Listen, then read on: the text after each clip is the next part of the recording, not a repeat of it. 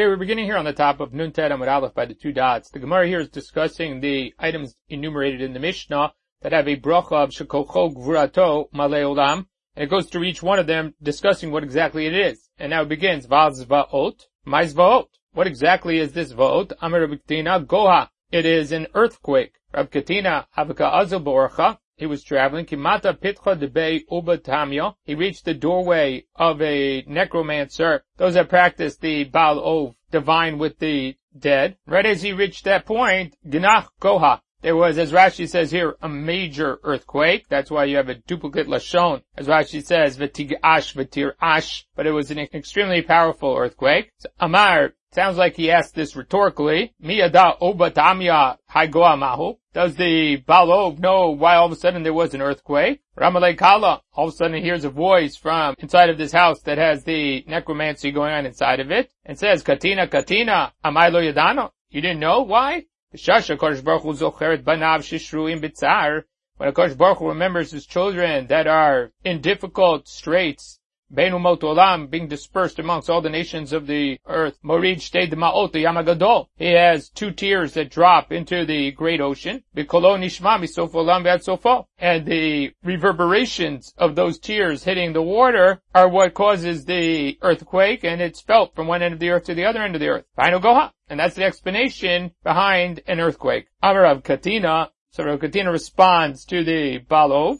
Obatamya kadivu. He is a liar, this Ba'al Ov. Umile kedivin. And everything that he says is a falsehood. Ihochi. If what he said was true, goha, goha mibaile. There should have been two earthquakes because there are two tiers. One tier, then a second tier drops, and that should have caused two earthquakes and not one earthquake. Velohi, and the truth is that that's not true, what Ravkatina said. Goa goa avi. In essence, there were two earthquakes that took place, whether he's speaking about an earthquake and its aftershock, or he's speaking about in the earthquake itself, that there's a number of trembles or rumblings that take place. Nevertheless, Ravkatina refused to acknowledge that which the Ba'al Ov was saying, that people didn't start following it, thinking that this Ba'al Ov has the real answers, or there's something real about this Ba'al Ov. And therefore, Ravkatina dismissed what it said by saying something that undermined what they were saying, despite the fact that actually that's what had transpired, and the explanation was a decent explanation for what happened in terms of the earthquake. And over here, this Gemara sounds a little more like those positions within the Rishonim that believe that when it comes to these dark forces, that they do have a certain amount of power, and they do have a certain amount of insight. We're not allowed to use them, or they can't bring context to that which they know, and therefore it's not information that's useful to us because it can't be understood properly. But nevertheless, there is some sort of power or understanding that comes from the Ba'al Ov, but the Torah restricts us from doing this, as opposed to the more rationalist explanations of like the Ibn Ezra, the Rambam, who believe that these powers are meaningless. They're all a forgery, and they are using illusionary tactics to convince people of their powers, but there's nothing real behind them. Over here from the Gemara, it makes it sound like that there is something real to it, and despite the fact that there's something real to it, we don't want people getting caught up in it, and therefore Ravkatina dismisses it. That's more along the lines of like the Ramban and the Radak brings both positions, and if you want to see more detail about it, we discuss it when the Gemara discusses Ba'al Ov in the Gemara in Sanhedrin, but also you can see the Radak in the Shmuel Aleph when Shaul goes to visit the Ba'al Ov in order to get information before he goes to the battle in the Gilboa where he dies. Over there, the Radak speaks pretty extensively about this issue as to whether there's anything real to the Ba'al Ov.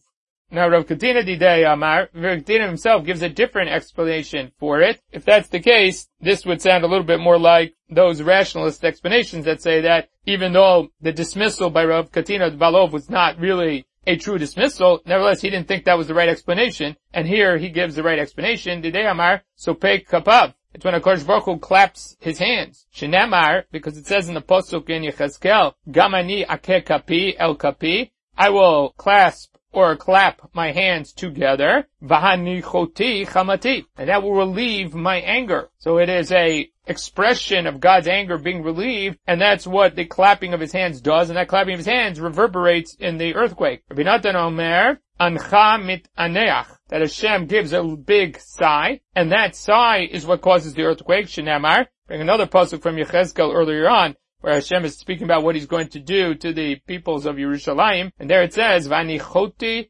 chamati," that I will relieve my anger bomb on them, "Vehi nechamti," and then I will be consoled. In the other case, the release of Akadosh Baruch Hu's anger is because he had clapped his hands together. And therefore, Hanichoti is really assuaging of the anger because he's already clapped his hands together. Over here, it's Hanichoti chamiti bam. I relieve my anger on them, which means that they will be the recipients of God's anger. And then, v'hinei chamti, and then I would be consoled. And they're reading Hanichoti, that relief of anger, as a great sigh that Akadosh Baruch Hu gives out, and that's what causes the earthquake. Rabbanan Amrei, and the Rabbanan suggests it's Boet Barakia. So Akadosh Baruch Hu stomping his feet on the firmament, Shenamar, because it says in the pasuk in Yirmiyahu, and that's in the context of a very negative nevuah by Yirmiyahu in Perek Chav Hey, where he discusses that I've already been prophesying to you since the time of Yoshiyahu HaMelech for 13 years now, and now we're in the middle of the reign of Yoyakim, and I'm telling you now that Hashem is going to bring terrible destruction. And the pasuk that we quote says over here, Tina Be'alehem, prophesy against them. Et kol advarim eile. Everything I'm saying, Hashem mimaro mishag. God from above is going to roar. Umimon kocho iten kolo. And from his holy abode, you will hear his voice. Sha'og ishag al navehu. He's going to mightily roar on his place. Heidad, a great shout. Kedorchim, like those that are pressing the grapes. Ya'aneh el kol yoshvei aretz. And that will be heard by all the inhabitants of the land. And then the next pasuk continues, Ba'sha'on ad k'tzei aretz. And noise shall come from the ends of the earth. So you see that God is saying something very powerful is about to happen, and the description of it includes this heidad, doke dorchim, shouting out like the stomping of those that press the grapes. And so then the Gemara correlates that with the stomping on the firmament, which then produces the earthquake, which seems to be somewhat hinted to in the next pasuk, which is that there's a noise, or a great noise that comes from the ends of the earth. Rav Achar Bar Yaakov Amar, Rav Achar Yaakov suggests that the earthquake is a result of docheket raglav tachat kisei hakavod. When God moves his feet or rubs his feet together below his throne, Shnamar, the pasuk from Yeshayahu that we read on Shabbat Rosh Chodesh, Kol Amar Hashem, Hashemayim kisei, the heavens are my throne, Ba'aretz Odom Raglai, and the earth is my footstool. And so when Akadosh Baruch Hu moves his feet on the footstool, that again has reverberations that precipitate an earthquake down below. Now, just as a broad comment about this, which is probably true of many of the things that we're going to see on today's daf, the Gemara knows that the earthquakes are caused by a natural phenomenon, but what the Gemara is trying to understand is what is the metaphysical cause for that which is a physical phenomenon that takes place in the world. And obviously an earthquake is a destructive force that's unleashed. And so the Gemara sees that associated with the anger of HaKadosh Baruch Hu. And so the question that they're discussing or disagreeing about is what is exactly the anger or the pain could be a chol HaKadosh Baruch Hu is experiencing that is the cause for that destructive force to be released. And so the argument here is about the cosmic implications of physical phenomena, especially destructive ones that take place down on earth, that they don't come in a vacuum, that they're part and parcel of a greater cosmic interrelationship that precipitates this type of outcome because Akadosh Baruch Hu is trying to send a message, or Akadosh Baruch Hu is upset, Akadosh Baruch Hu is angry, and over here the Chachamim are trying to understand which of those items is really the precipitating event for something as destructive as an earthquake. Val Ramim, which is thunder. The Gemara wants to know, Mai Ra'amim. Over here, the Mai Ra'amim is not necessarily what is thunder, but what is the cause for thunder. Amar Shmuel ananei begalgalo. It has to do with the clouds touching the sphere that's around the earth. This is true here, and we'll see later on in the Gemara, it'll come up as well, which is that the belief at the time by the Chachamim was that there was this fixed either cap or sphere that was around the earth, and fixed into that sphere were the stars or the constellations. And those constellations, which stay in place all the time, they move because the Galgal during the seasons of the year turns. And by turning it, the constellations move around the earth, and therefore you'll see different parts of the constellations on different sides, north or south, east or west, during different seasons of the year. But that was all because there was this Galgal or Kippah that covered over the earth that had fixed in it all of these stars. So what the Gemara is suggesting over here is that the clouds that are moving through the sky, either, according to Rashi, brings two explanations. The clouds bump up against this galgal, and that's what causes the sound. Or they got caught in the galgal, and the galgal pulls them, and they can't release from it, and that's what causes the sound of the thunder. Shnamar. And then they bring a proof from the Pasuk in Tehillim. Kol ra'amecha, your thundering voice, bigalgal, comes in a whirlwind. Heiru birakim tevel, it lights up the world with lightning. Ragza vitirash, it trembles and it shakes. So the Gemara sees this as the source for the fact that the kol ra'am, and connects it to the galgal, which in the literal translation means like a whirlwind, but over here the Gemara is connecting it to the galgal that holds the constellations above, and that the sound of the thunder comes from the interaction with the galgal. Rabbanan Amrei, the Rabbanan suggests that the thunder is caused by anane deshavche ma'il adodi, from the clouds pouring or moving water from one to the other. Shenamar, they quote the Pasuk from Yirmiyahu, speaking about God's great power and creation that He put the world together with. The Pasuk before it says, Ose eretz b'kocho, mechin tevel b'chachmato. He made the earth by His power. He established the world through His wisdom, utvunato natashamayim. And with His understanding or discretion, He has stretched out the heavens. And then we bring the Pasuk here, the kol tito hamon mayim, bashamayim, vayele nisim miktzei haaretz. Then His voice resounds with the great flows of water in the heaven, and He raises nisim, or clouds, or vapors, from the ends of the earth. Makes lightning for the rain. And He takes the wind from His storehouse. It's in the context of a thunderous storm. And over there it speaks about the movement of the waters, the great voice, or the great sound that is heard by the movement of the masses of water in the heavens. And therefore they associate the thunder with the movement of water from the clouds to different clouds. V'achar b'Yakov amar barka takifa debarik ba'anana umitvar geziza debarzo. So he suggests that the thunder is a result of a very strong or powerful lightning strike on the clouds that breaks off or severs off a piece of ice or hail from the cloud. Ravashi amar anane chalchule mechalchule, that the clouds are actually hollow or have holes in them. Zika, and the wind comes and blows over the openings. The, and it's similar to the wind that blows on the top of the open barrels, or people do this today with bottles. If you blow over the top of a bottle, it creates a sound. Similar over here, when the wind moves over these hollow parts of the clouds, or the openings in the clouds, it creates this loud sound, which is the thunder. And the Gemara says, Mistabrak Rav Acher B'Yakov. Rav Acher B'Yakov's position or explanation seems to mean the most plausible. The Barik Barka Umenahame Anane Ba'ate Mitra. Because the lightning flashes, the clouds rumble, and then the rain falls or comes down. So that phenomenon of the precipitation coming after the lightning and the thunder is produced, or can be explained by what Rav Acher B'Yakov suggests.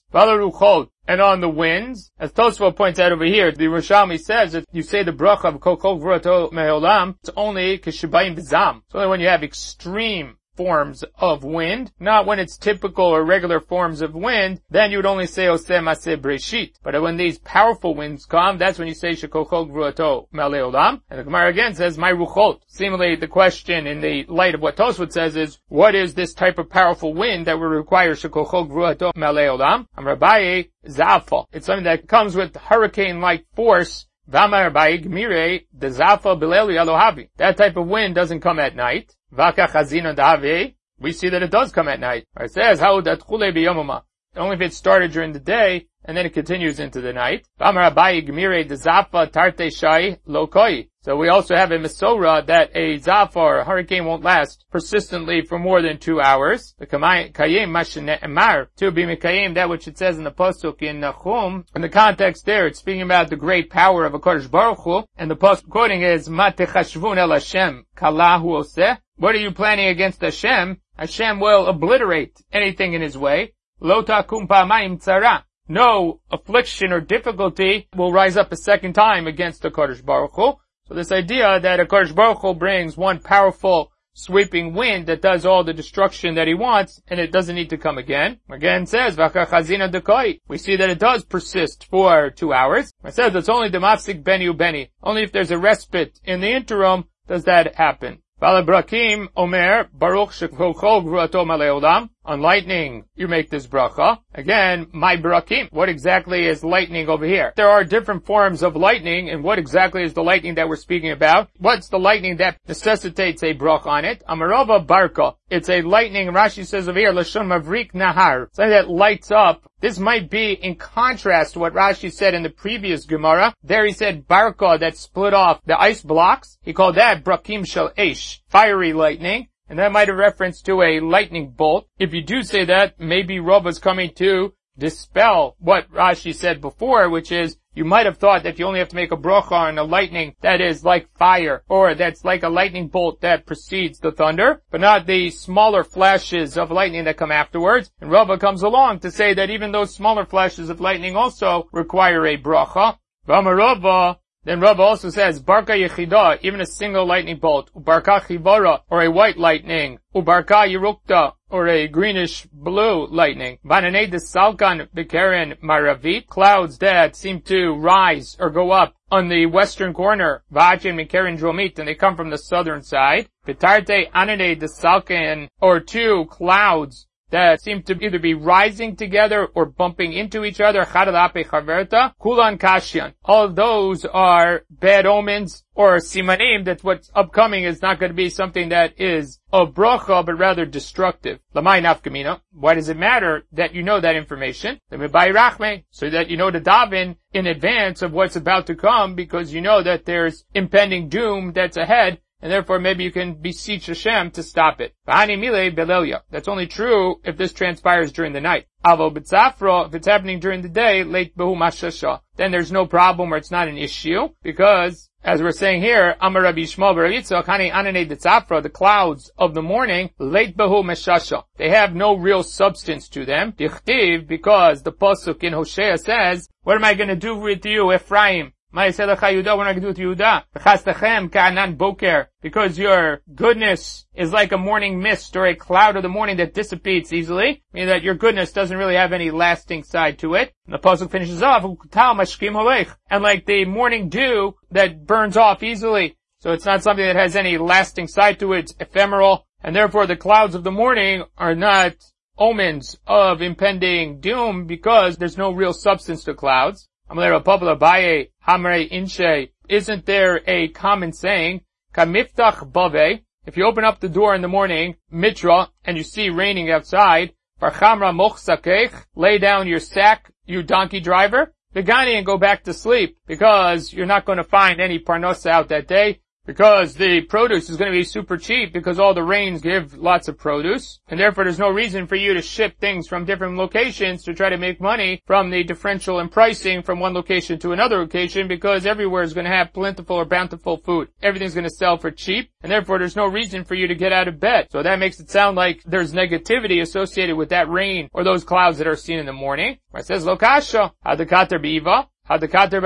Depends how the cloud cover looks. If there's a heavy, stormy cloud cover, then that's no different than the clouds you would see at night. Then if they are these thinner clouds that come out in the morning, then those clouds don't have the same predictive power in terms of telling you that there's something bad or difficult about to happen. Amar Rabbi Alexandri, Amar Rabbi Yeshua ben Levi, Lo nivru'u re'amim. Thunder was only created, elo lifshot akmimut shebalev, in order to straighten out the crookedness of one's heart. Shneimar, because the pasuk says, Ve'elokim asa shiv'u milefanav, because God created that which is there in order that they be fearful of Him, and they see the thunder as being a manifestation of that. The Rashba seems to indicate that that's not only true of thunder, but also true of lightning as well. Those are the types of things that are shocking to an individual. They scare the individual, and therefore they have this impact of engendering fear. That helps a person do tshuva, or brings a person to doing tshuva.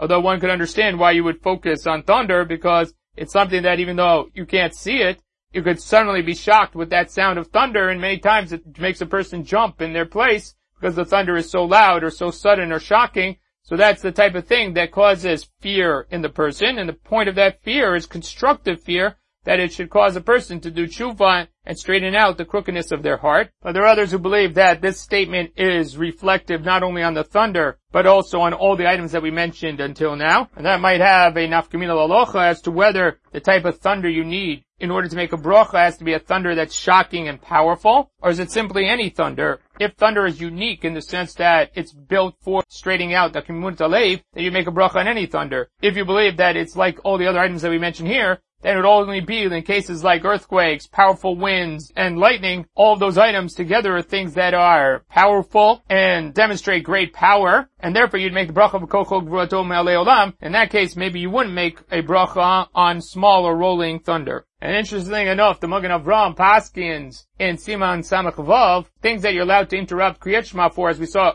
in the beginning of the Masechta, Mafsikim Mipnei HaKavod, and there it's talking about Kavod Shel Basar V'Dam, then certainly it would be Mafsik for Kavod Shamayim. And the Magen Avraham sees the thunder and lightning as manifestations of God's kavod in the world, and therefore one could interrupt the middle of Kriyat Shema to say a bracha on lightning or thunder because of that. Amar Rabbi Alexandri, Amar Rabbi Yeshua ben Levi, so we have another memra from this same pair. Aroeh et keshet ba'anan. Someone who sees a rainbow in the clouds, tzarich shipol al panav, has to fall on his face. Shinamar. So they quote from the Meiser Merkava, which is the beginning of Yechezkel, which is a Gilui Shchina.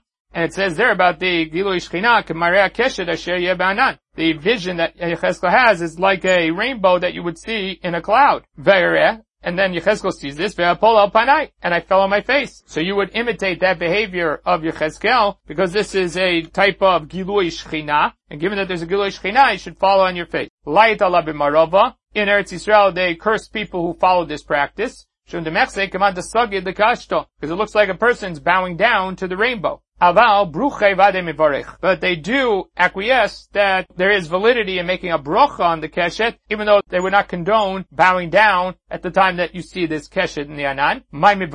What's the bracha that you make on the keshet that's in the anan? Borech zocher abrit, that Hashem who remembers the covenant. The covenant here it's references the covenant between Kadosh Baruch Hu and Noach when he says that the keshet would be an ubrit between Kadosh Baruch Hu and mankind. But nitza tano, in a bright that we have from Rabbi Yishmael benosh Rabbi Yochanan ben Broka Omer, Nehman v'bito v'kayam be Mamaro. He is faithful in his covenant, and he stands by his word. Rav Papa, so as we saw earlier in the Masechta, and we discussed once before, Rav Papa is this ultimate compromiser, and once again here, Rav Papa tries to accommodate everyone and says, Hilkach nimru l'tavayu. We should say both of them. Baruch zocher abrit, v'ne'eman b'bito, v'kayam b'mamaro. There's a question as to whether Naaman should be with a Vav or without a Vav, and that's a discussion by the Gra in Orach Chaim with regards to that. The fact that Rav Papa brings them together means that there must be different aspects, and it's not just a duplication of the same thing, and that Zocher Abrit is different than Nehman v'bito v'kayam be Mamaro. There are two different aspects over here. One is Zocher Abrit, which is that Akash Baruch Hu remembers the covenant that he has, and that we'll explain in a second what that means, that the rainbow is indicative of that covenant that was made long ago. But there's also an other aspect of that, which is Nehman v'bito v'kayam be Mamaro. Not only is this just a sign that there is such a brit, but there's also an aspect of it that Hashem is faithful in his keeping of this covenant, which would imply that the rain that comes at certain times, Hashem is angry enough that he would want to destroy us, or he would want to bring even more. And the rainbow indicates that Hashem has made that covenant, or stands by that covenant, that he won't bring a mabul again to destroy the whole world. And so the rainbow has both aspects of that. And that's reminiscent of that which the Rishonim speak about with regards to the rainbow in Parshat Noach. That might relate to what the ibn ezra and the Ramban say on the pasuk in Parshat Noach, Perek Ted, pasuk Yud Bet, where they ask, isn't the rainbow a natural phenomenon? So the refracting of the sunlight through the droplets of the rain, and that causes a rainbow to happen. So how could something that's a natural phenomenon be an oath? Again, here you could answer like we said before, which is yes, these are natural phenomenon, but we're trying to explain the metaphysical aspects of these natural phenomenon. So both of them bring over their opinions that the rainbow did not exist from the time of creation, but was added to the creation at that time. And that's what it means, that it's an oath now. It's an oath because God now entered this into the Bria, that this would be the phenomenon that takes place. Then the Ramban and the Ibn Ezra both suggest that maybe it was there from the time of creation, but that Kadosh Baruch Hu just pointed to the rainbow, even though it's a natural phenomenon, as being the oath. That will be the sign that we have this covenant between us, similar to other items or piles of rocks or different things that people put as a siman. It's not the covenant itself. It's just a reminder of the covenant that we have between us and HaKadosh Baruch Hu. And therefore, when we see it, we're reminded of the fact that God was kind to us and gave us this covenant, and He stands by that covenant. And the Ramban says the reason that that is the sign is because the bow of the rainbow faces away from earth rather than towards earth. That's an indication that the arrows are not being shot down, rather they're being turned back, and therefore HaKadosh Baruch Hu is not going to destroy the world. Now the Gemara moves on to the next section of the Mishnah, which are natural phenomena that we say Oseh Maseh Breshitan, and we don't say Shekucho Gvurato Maleolam. And the Gemara says Ato Kohani Damran Ad Hashta La Maseh Breshit Ninu. All of these phenomena that we saw before, are they not also Maseh Breshit Vaktiv, that which we say every Shabbat, Brakim Lamatar Asa? Hashem made lightning to bring down rain, and so Hashem created the lightning, so it is a part of the Oseh Maseh Breshit. And so then why would you only make the bracha before and say the group before is Shekucho Gvurato Maleolam, distinguished from the group over here which has Oseh Maseh Breshit on it? Amar Abaye Kroch V'Tani. Combine the two sections, and yes, the brachot apply to both of them. And Rashi concludes on that, Val Kulam Shtei Brachot Alalu. On all of these, you'd make both brachot, both Shekucho Gvurato Maleolam and Oseh Maseh Breshit, meaning that now we're going to combine the two lists together as if they're one big list. Rava Amar Hota Mevarech Tarte. Over there, by the first list, where it's Shekucho Gvurato Maleolam, you make both brachot, Baruch Shekucho Gvurato Maleolam, Oseh Maseh Breshit, in that first list.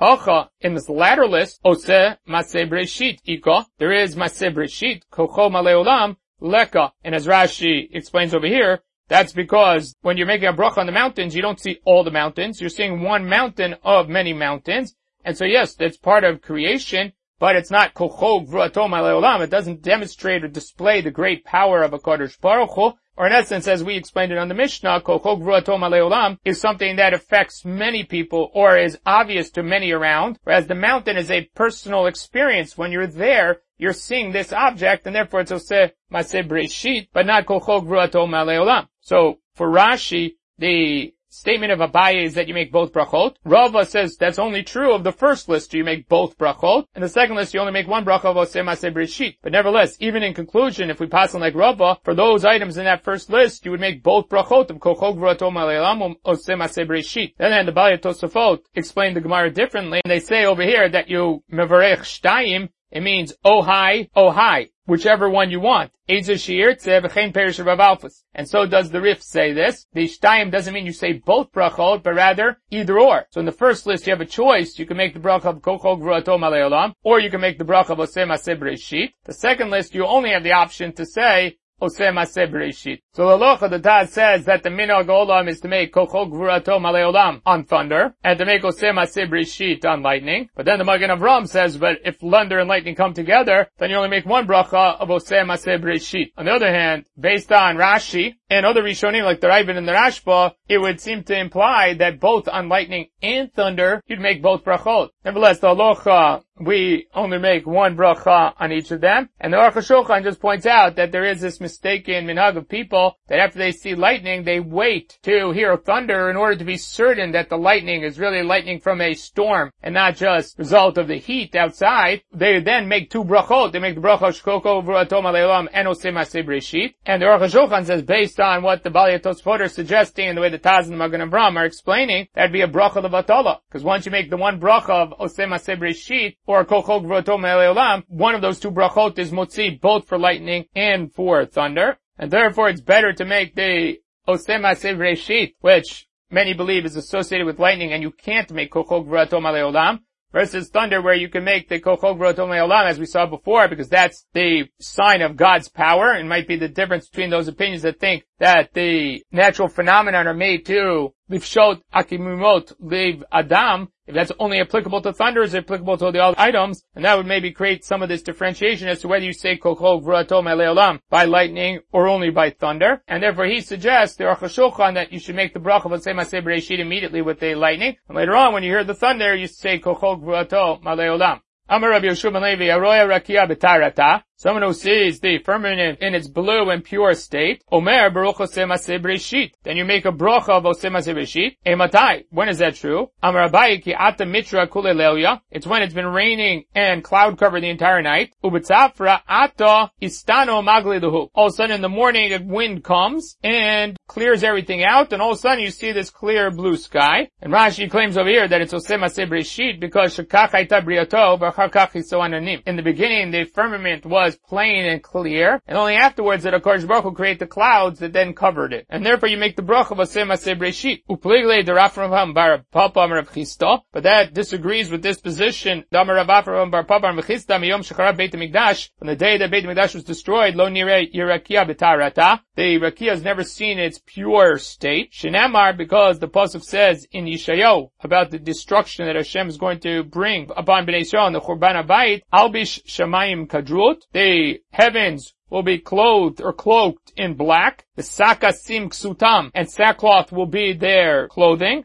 So you see that the cosmic implications of the Churban Habayit are that even the skies or the heavens are mourning over the loss of the Beit HaMikdash and the punishment of Bnei Yisrael. And therefore, from the time the Churban Habayit, you won't have this ability to see it. If that's the case, then you can never make the bracha of Oseh Maseh Breshit because you won't experience it. Tanu Banan, Haroeh Chama B'Tkufata, one who sees the sun where it was created, as Rashi notes over here, when the sun has done enough cycles so that it's back to the same place and the same time where it was created. Although the Rebbeinu B'Chai says that Chama B'Tkufata means the sun at its strongest point of the year, which would be the summer solstice, the Tukufat Tammuz and not Tukufat Nisan. Levana B'Gvurata, you see the moon in its full force. It's very hard to understand what that means. There is an alternate girsa which is lavana bitaharata, which some explain to mean that it is the lavana in its fullness, meaning a full moon. And then that might then relate to the chama b'tkufata. Chama b'tkufata means spring equinox at the time that it was created. If it coincides with the full moon, which then makes it that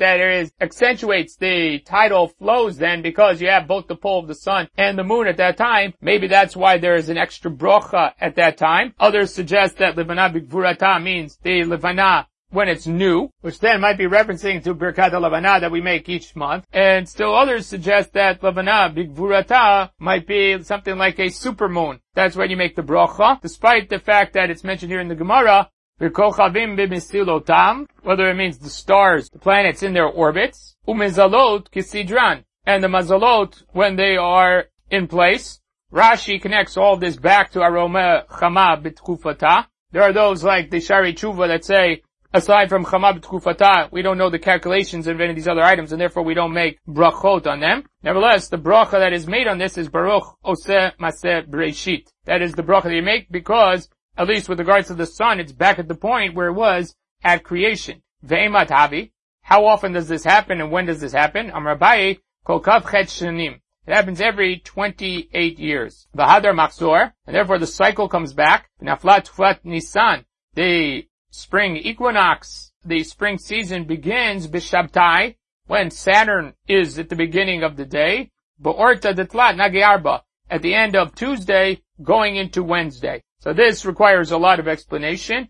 The Gemara is referencing the fact that the creation of the sun, the moon, and the stars and the constellations took place on Wednesday. And therefore the assumption is at the beginning of Wednesday is when it happened. Given that it happened at the beginning of Wednesday, when the sun returns to that point where it was on the beginning of Wednesday, then you make the bracha of Oseh Maseh Breshit, which is what we otherwise know as Birkat HaChamah, that happens every 28 years, which we'll explain in a second. Where exactly the sun was at that moment is also subject to a machloket Rishonim, because are we talking about that moment in Yerushalayim, or was it the sun in the middle of the sky in Yerushalayim when this happened at the beginning of wherever you think, whether it's 6 hours east or 12 hours away from Yerushalayim when this began? Again, so this is all figures into how you would calculate where this happened. Rashi gives us some calculation here, which is that there are 7 planetary orbits. It's not exactly planets because included in this list are Chama and Levana, or the sun and the moon, but it speaks about a cycle of these orbits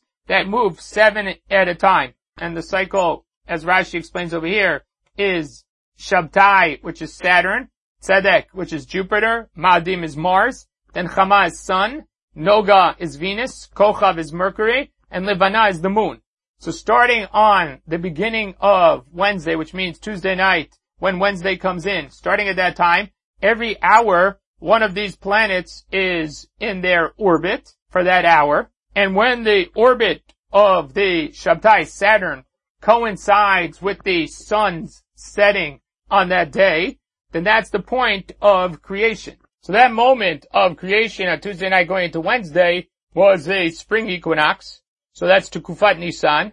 So Tekufat Nisan, to coincide with the beginning of Wednesday, when the Shabtai in the orbit then at that sunset, in order for us to do Birkat Levanah, we need all those three events to coincide again. In order to have that happen, you need 28 years, and that's because a solar year is 365 1/4 days. 364 is divisible by 7, which is 52, and then you have a day and a quarter left over. So that means that every year, the equinox is pushed off 1 1/4 days. In order for you to get back to the point where you have a whole day, and Shabtai is at the beginning of that time when you have the equinox, that will take you 4 years. That's because 4 times 1 1/4 gives you 5 days. So 5 whole days means that after 5 years, you will actually have Shabtai be the beginning of the nighttime, Saturn be the beginning of the nighttime, and it'll be the equinox. The only problem is that it won't be on a Wednesday, because it'll be 5 days later, and 5 days from Wednesday will land you on the beginning of Monday, but we know that the creation happened on Wednesday. So in order for you to get it back to this same Wednesday at the beginning of the day and be the equinox, you'd have to go another 7 cycles to get it back to that original cycle time. So if it takes 4 years to get it back to the beginning of the day, whereby Shabtai coincides with the beginning of the day and the equinox,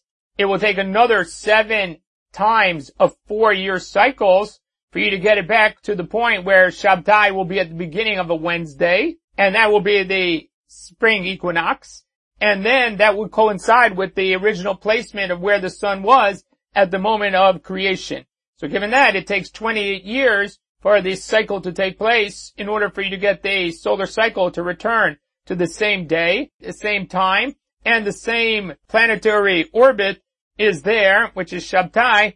It takes 28 years. So these planetary orbits go in cycles of 7 hours, and the one that falls out at the beginning of the night is the one that coincides or is in the same orbit as the sun setting at that point. And then 12 hours later, the sun rises with another one of those planetary orbits, and whichever is 12 hours later will rise with the sun, and then that will be the name of that day associated with that planetary orbit. So the night is associated with one planetary orbit, or the sunset is associated with one, and the sunrise is associated with another. And as Rashi points out over here, the acronym for that is Katznash Chalam. The first week in creation, Mercury was there at the sunset on day 1. Tzedek, or Jupiter, was there on day 2. Noga, which is Venus, was there on day 3. Day 4 had Shabtai, which is Saturn, which is the one that we're looking for in terms of the creation of the sun. On Thursday, it was Chama, the sun. Friday was Levana, the moon. And Shabbat was Madim, which is Mars. 12 hours later, when the sun rises, then if you keep this cycle of 7 hours, which is a cycle of Shabtai, Tzedek, Madim, Chama, Noga, Kocho, Levana, and repeat it over and over again, then you'll see that at the beginning of the sunrise on the first day of creation, Chama was in force, which is sun, and explains why it's called Sunday. On day 2, the item that was in force at sunrise was Livana, moon, which explains why it's called Monday, or Moonday, or in French, Lunday, for lunar. Then on day 3, the planet that was in force at sunrise was Ma'adim, which is Mars, which doesn't relate to Tuesday, but the French is Mardi because it's the day of Mars. And on Wednesday, the sunrise was with Kochav, which is Mercury. Doesn't relate to Wednesday, but it does relate again to the French, which is Mercredi, which is the day of Mercury. And then on Thursday, the sunrise is with Tzedek, which is Jupiter. Again, the English date is Thursday, which is more related to the English or the Nordic traditions, but the Latin traditions, like in France, is Jeudi, which is again Jupiter day. And then Friday's sunrise is with Noga, which is Venus. And again, Friday in English doesn't reflect that, but the French Vendredi does reflect that it's Venus Day. And then Shabtai is the one that's in force on sunrise and Shabbat, and that explains Saturday or Saturn. And so the days of the week are actually governed by these orbits that Rashi lays out over here, not at the sunset, which is the beginning of the Jewish day, but at the sunrise, which is interesting, which is that it's not at midnight when the day turns over, according to this layout of the days, but rather at sunrise they saw the day beginning, which as an aside might have actually been the battle between the Mitzrim, which worship the sun and the sun god and the daytime, versus the Jewish view, which is the lunar calendar and the start at night. And that might be why the Jews, in opposition and distinction to the Mitzrim, follow the lunar and not the sun, start at night, not during the morning, so on and so forth. There's much to say about that, but it's interesting over here, based on what we just showed here, how the names of the week in the secular calendar are related to this same cycle that we're speaking about over here. Now, what's interesting about this cycle is that the calculation here uses the view of Shmuel in the Gemara in Rosh Hashanah, which is that the solar year is 365 and a quarter days,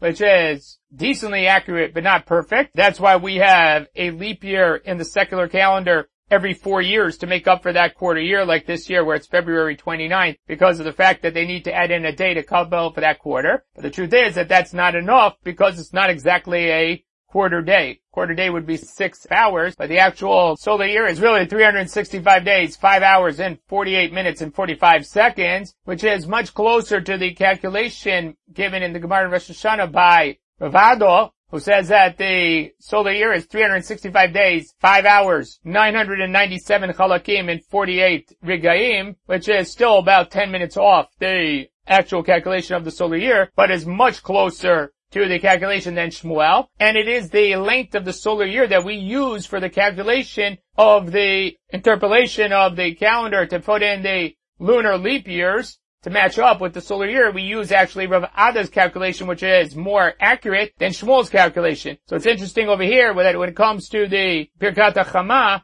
that we use the calculation of Shmuel versus Rav Ada Ba'ava. There is a possibility that that has to do with who's calculating it. With Birkat HaChamah, that's something that's given to the Hamonam, and therefore they use Shmuel's calculation of the solar year, which is much easier to calculate and understand, and even though it'll be off by a little bit, still, it's better to do that so that people can understand the calculation and figure out when Birkat HaChamah is, versus the issue of the intercalating of the calendar, which is done by Beit Din, and there they can do the more complex calculations that uses Rav Ada's position.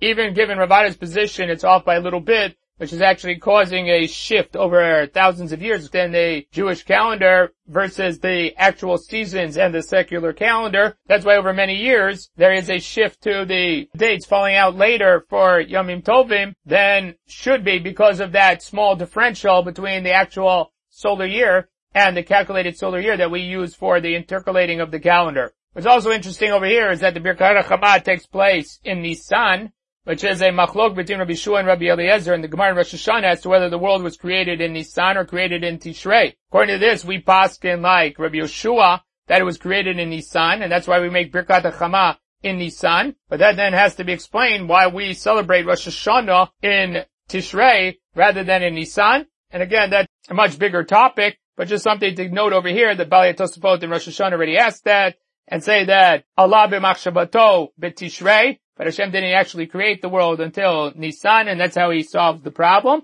And that might be reinforced by the fact that we say on Rosh Hashanah Yom Harat Olam, that today is the conception of the world, but not necessarily the birth of the world, because it was only conceived on that day. It wasn't actually created on that day.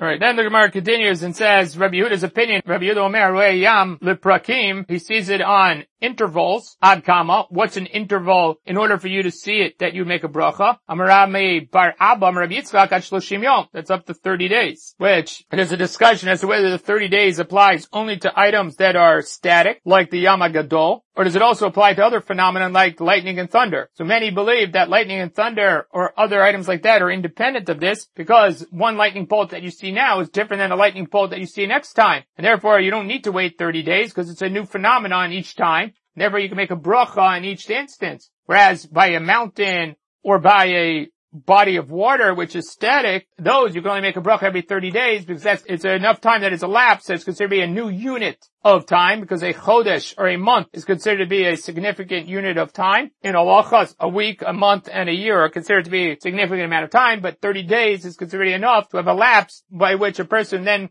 would feel or have an emotional experience again, and therefore you'd make a bracha. It's similar to tearing kriya over Churban Abayit, whereby you only tear kriya if you haven't been there in 30 days. Although even within those phenomena like lightning and thunder, we would assume that if it's in the same storm, or the rainbow was in the same storm, that you wouldn't make a new bracha. You'd have to have a new storm or something new that took place before you could make a new bracha. We wouldn't say in every lightning bolt that you make a bracha.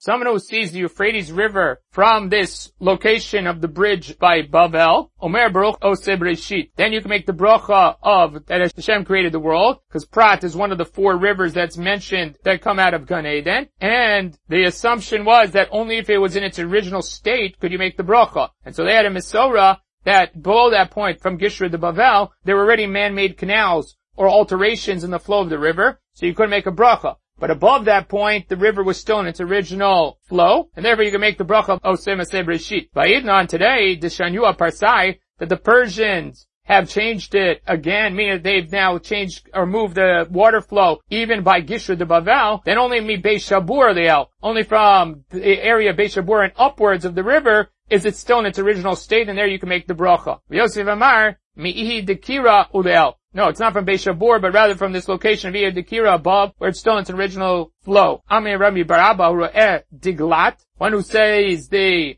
Hidekel or the Tigris River, Agishra de Shvistano, from the bridge of Shvistano, Omer Baruch Hashem Maseh Breshit, the same reason. From that point upwards, the Hidekel or the Tigris is still in its original state, and it's one of the four rivers that's mentioned in Gan Eden. Mai Chidekel. Why is the Diglat, the Tigris, called Chidekel? Amravashi Shemeimav Chadim Vikalin. Its waters are sharp and swift. Now Rashi explains that they are Chadim is Charifim, whether that means swift or that means that they are very potent. Vikalin Lishkol B'moznayim.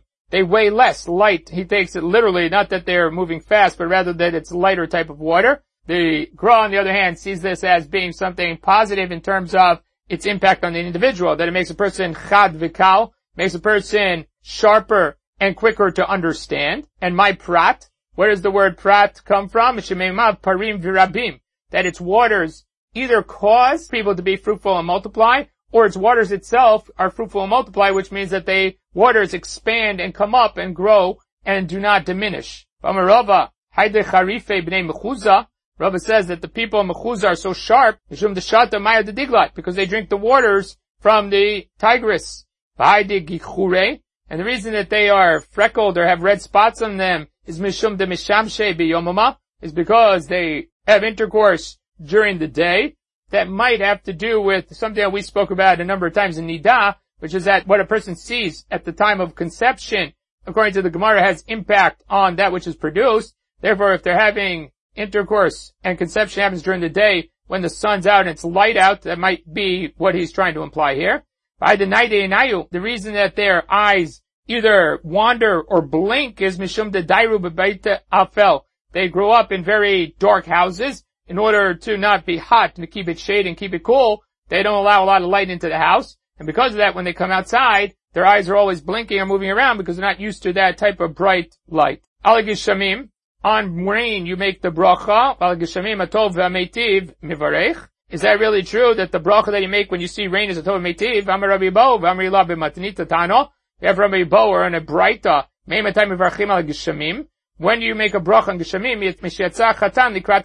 When the chatan goes to greet the kala, as Rashi explains over here, that means that there's sufficient water that's already pooling on the ground. Therefore, when a drop falls into the pool of water, it bounces up, and then when it bounces up, the next raindrop that comes down meets the one that's bouncing up from the pool of water, and that's what it means, which means it's a significant amount of rain. And what bracha do you make? Amar Rabbi Yehuda, The bracha you make is modim enachnu lach al kol tipa b'tipa shorata lanu. We give thanks to you, Hashem, for every drop of rain that you brought down for us. Rabbi Yochanan misayim b'hochi, and Rabbi Yochanan continues that bracha with the following: ilu finu malei shirakayam. Even if our mouths were full of song like the ocean, einanuch maspichim ladot lecha Hashem Elokeinu, we would not have sufficient means by which to give thanks to you, Hashem. He's quoting Tefillah of Nishmat, Ilu Finu Malei Shirakayam. And that's why it says V'chulei, because it continues, Ulu Shazanenu Rina, Kamon Galav Siftotenu Shevach Marchavei Rakia, Venenu Mirot Kishemesh V'chayreach, Ve'edenu Pusot K'nishrei Shemaim, Raglenu Kalot Kailot, Ein Achnu Masprikim Ladot Lecha, so it's picking up again, Hashem Elokeinu, V'lokei Avotenu, V'rechet Shemecha, and then he says, Ad Tishtachveh, means he continues, Achat mi'elef, alfei alafim, rivei v'vot, famim atavot, shasitim avotenu imanu, mitzrayim galtanu Hashem Elokeinu, mibeit avedim piritanu, barav, zantanu, mitzava, kilkaltanu, mecher, vitzaltanu, midever, milatatanu, mechaleim, raim, nemanim, dilitanu, adhenu zvunu rachmecha, v'lo zvunu chasadecha. Alti tushenu Hashem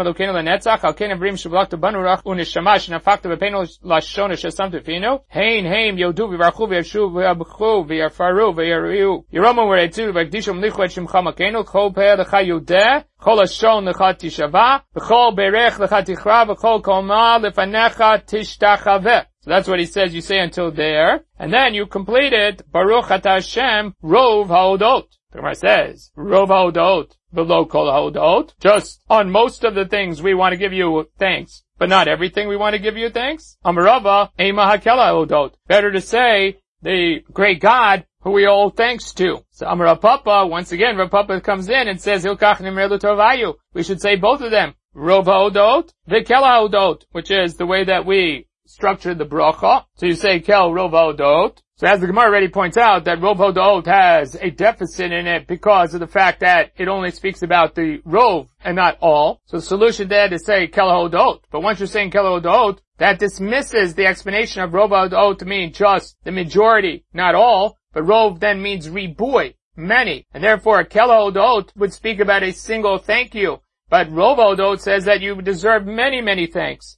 And so therefore what we're trying to do is have the word Rov not mean majority, but rather mean plentiful or many. And the way we do that is by associating with Kel. And therefore the deficit in Kel HaOdot is made up by Rov, and the deficit in Rov is made up by Kel, and therefore bringing them together actually gets you a better brocha. And that's why we combine them, and that's what Rav Papa does over here, which is either a conclusion of Rov HaOdot, V'Kel HaOdot, or the version that we use today, which Ramban also brings down, which is Kel Rov HaOdot. Whereas there are Rishonim like the Ba'al Ov, the Ritva, and others that say that Rav Papa's Hilkach Nimrei L'Tovayu is the bracha of Modim and Ilupinu Malei Shira, meaning that's both the bracha of Rav Yehuda and the addition of Rav Yochanan, but that doesn't change the closing of the bracha, and the closing of the bracha should just be a Kel HaOdot. So now we have a problem because we have this bracha, and we have the Mishnah telling us that the bracha is a Tov HaMeitiv, Elekasha. So what are we going to do about that? Lokasha, Hadashama Mishma, Hadachazim Michzeh. Depends if he heard that it rained, or he saw that it rained. The Shama Mishma Hainu Besorot Tovot.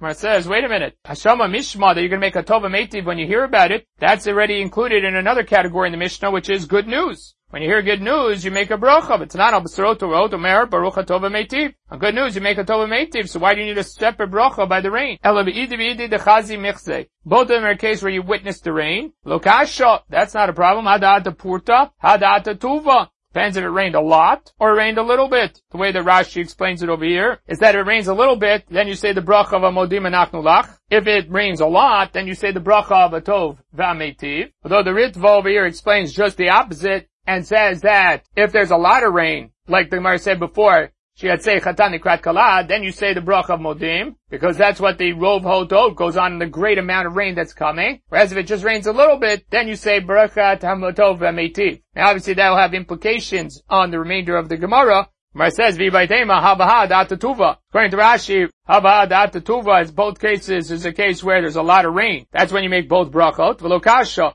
And the question of which bracha you make is a question of whether itle'ara, if you have land, then you make a bracha of a tov ha'meitiv. Hadale'ara, if you don't have land, then you make the bracha of a modim enachnu lach. So according to Rashi, hada'ata tuva means that you can make a bracha of a tov v'ameitiv. And lo kasha, when do you make a tov v'ameitiv? When you have land. Hadale'ara, if you don't have land, then you make the bracha of a modim enachnu lach. But the implications of that are, that means that both when there's a little amount of rain, or a lot of rain, if you don't own land, you're going to make the bracha of a modim enachnu lach. The Ritva is going to be just the opposite. Explanation of Havad, the Tzuva means that unless there's a lot of rain, you can't say either of the brachot. Both bracha mudim and Achnulach and Tov Meitiv require a lot of rain, and the difference between them is whether you own land or don't own land. If you own land, then you can make a bracha of Tov Meitiv. If you don't own land, you make the bracha of Modim and Achnulach. So according to both Rashi and the Ritva in the end, it has to be that the Tov Meitiv is referring to when you have a lot of rain and you own land. The only question is, if you don't own land, then you say Modim and Achnulach. Is that only true when you have a lot of rain? That's the view of the Ritva. Or is that even true when you have a small amount of rain, which is the view of Rashi? But either way, the Gemara asks,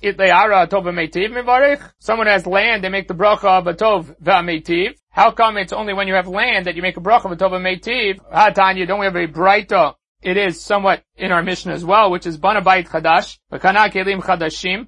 If someone builds a new house or requires new utensils, Omer, Baruch Shechianu V'Kimanu V'Yanu L'Zman Hazeh. So then you make the bracha of Shechianu. Now the Gra takes out the remainder of this gears over here, Shelo B'Shel Achirim. If it's his and others, then Omer Tov V'Meitiv. You make the bracha of Meitiv. The Gemara says, Halo Kasha, that's not a problem. Hadi Le Shutfut, Hadalet Le Shutfut. Depends if he has a partner or not. The way that many of the Rishonim learned that you have a partner means literally that you have a partner in the property.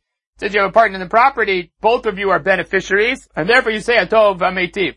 Rashi says that that doesn't necessarily mean that you have a literal partner in the property, but you have a partner in the benefits that are felt by that which is happening. And therefore other landowners, just like you, are beneficiaries of the rain. And therefore you could say a Tov V'Meitiv because it's something that affects you and others equally. And since you're all beneficiaries of this, you can say the bracha of a Tov V'Meitiv. We have a Braita, which has been Nichuta, supportive Braita. Tzaro shel davar, in summary, or the principle that's here is, asholo, if it's his, or he's the beneficiary of the tova, omer baruch shechianu v'kimanu v'yanu l'zman hazeh, al shelo, al shel chaviro, something that it benefits him and his friend, whether that literally means you have to be partners in it, or whether it means that you are equal beneficiaries of that which happened, omer baruch atov v'meitiv. It says, is that true when he doesn't have anybody else along with him? You don't make a bracha on Tov V'Meitiv.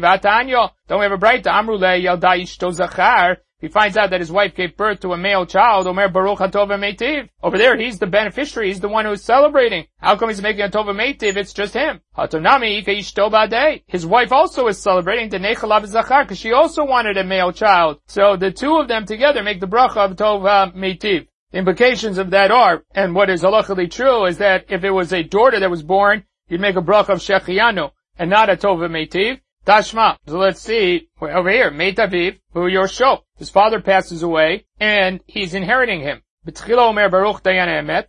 First he says Baruch Dayan Emet, which is the first news that he heard that his father passed away. And therefore the proper or appropriate bracha for that is Dayan Emet. Ub'lesof, afterwards, Omer Baruch HaTov V'Meitiv, over the Yerusha that he's getting. But once again here, he's the only recipient of the Yerusha, so why is he making bracha Tov V'Meitiv?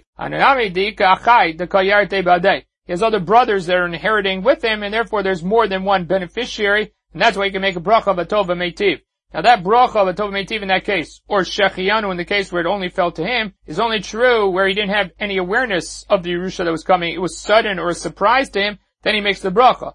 But if he knew that his parents had that wealth and that he was expecting to get that Yerusha, then you don't make a bracha on it because it's not something that came as a surprise. Or you make a bracha of Tov V'Meitiv because there's a certain amount of simcha that needs to be engendered in order to make such a bracha. Tashmash, yayin ain't tzarech levarech. If you change wines, then you don't need to make a new bracha. Shinu mokom. If you change the place where you're drinking, you need to make a new bracha. So if you take out a new barrel of wine or a new type of wine, you don't need to make another bracha. If you change the location where you are, you need to make new bari priyagofen.